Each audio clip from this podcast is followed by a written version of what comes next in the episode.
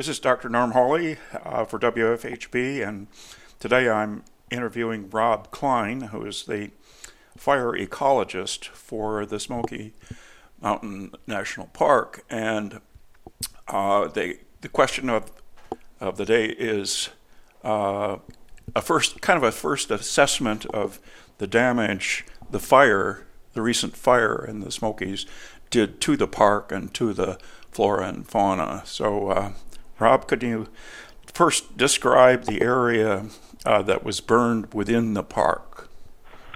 Uh, sure. Yeah, the the fire burned about 11,000 acres of the park.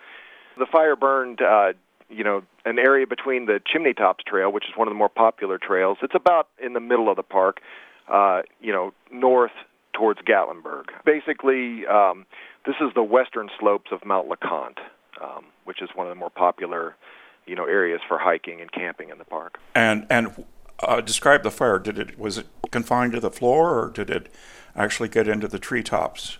Well, the fire spread very quickly, and um, it we had all kinds of different fire behavior. The the majority of the area probably was confined to a, what we call a surface fire, which was on the flo- forest floor.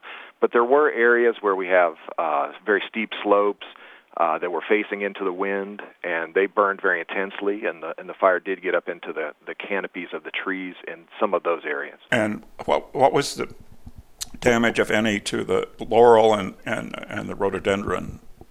Well, it's you know it's really variable out there. In in those areas where the fire burned very intensely, uh, there are many places where the laurel was was completely top killed, and in some cases uh, consumed down to you know small stumps. Um, in some of those areas. In other areas that are more that were more protected from the wind and uh, and less steep, uh, the, the you know the effects were less pronounced. And uh, in some of those areas, there there's there's a lot of uh, the laurel and rhododendron that still has green leaves on it. Um, um, and there are some areas where it burned more lightly, but it still scorched the the leaves off of the the, the laurel and rhododendron. And uh, we expect those a lot of those areas to to resprout back. So, uh, when will you have a, a, better idea of the final tally? Will that be just, say, by summer next year, uh, when when you know the extent of the the loss, particularly to the to the plants and animals? Sure. Yeah, that's something that that we're we're we're working really hard right now to uh, talk to engage with researchers, and we will be conducting a lot of monitoring over the next year and and on into the the longer term, into the future as well uh, conducting, and hopefully we'll have a lot of uh, research that we're able to pull in to kind of give us a, a, an idea about that. The first sign of that is, is going to be after green up uh, next spring, and that's when we're going to get the first glimpse of, uh, especially of the deciduous trees and things like that, of, of what uh, what the effects are going to be there, and uh, and that's something that we'll be looking at for for many years um, to determine. But we should know a lot more, obviously, by next summer. Did the park lose any of its uh, buildings? No, fortunately, we were able to uh, protect all of the structures within the park. A lot of those structures kind of lie at the, you know, at the near streams or in at the bottom of valleys, so they were kind of naturally protected by some of the most intense fire, uh, and we were able to provide some structural protection while the fire was ongoing, and we didn't. We were able to protect all of those structures within the park. So, what what were what were you doing when the fire was going on? Well, what we were doing is we were working uh, primarily to determine where the fire was going, were spreading, so that we would know where it was at any given time and start to uh, be able to respond to that. And we were also working. Uh, mo- one of the biggest things that we were doing was just trying to get people out of the park safely. Uh, so that, and that's what I was working on uh, that day. And um, I'm just curious: is there? Do you anticipate any benefits? Uh, uh, from from the fire?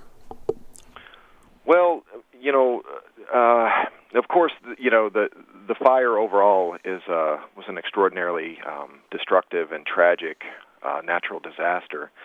Uh, you know, certainly outside the park, and within the park, uh, it's the the fire is more of a natural process, and there will be some species that don't respond well to that, and there will be some species that have evolved adaptations to fire, and they'll respond really well to that. Things like table mountain pine and uh, and maybe certain types of birds like golden winged warblers or uh, and things like that. What about uh, some of the large animals like the elk herd? Were they affected at all? No, the elk herd is is uh, more in the North Carolina side of the park, which was not affected by the fire. So there were no impacts to elk or the, any of the elk populations at all. Other large mammals that people would be maybe uh, maybe interested in would be things like black bears, and we we do know that there have been two confirmed uh, you know uh, bear deaths as a result of the fire. Uh, and we are conducting, you know, we're, we've already started conducting assessments to determine the, um, you know, the the condition of the the other bears that might have been affected within the fire.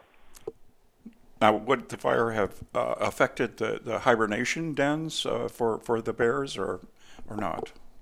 Well, that's something that we don't have a real good understanding of yet. It's a very large fire, and uh, the the terrain that it occurred over is very mountainous, very rugged, and uh, it's it's it's difficult to get in there and and assess that very quickly. So that's going to take a little bit of time. But it is, yeah, it's very possible that that bears were were impacted. They uh, they use rock shelters as well as uh, some hollow trees, and it, it's possible that some of those were affected by the fire. Any other comments that you'd like to add uh, con- concerning the fire? Uh, no, just just simply that uh, the the National Park Service is, is working really hard right now to try to um, work with our partners, both in the city, the county, and uh, state and federal agencies, to to formulate the best response to the to the fire, uh, both for the you know for the national park and for the the neighboring communities that were impacted. I'd like to thank you very much for for the interview. Uh, I've been speaking with Rob Klein, a fire ecologist for the Great Smoky Mountain National Park today. Thank you very much. Very helpful. Thank you, Norm. It was a pleasure.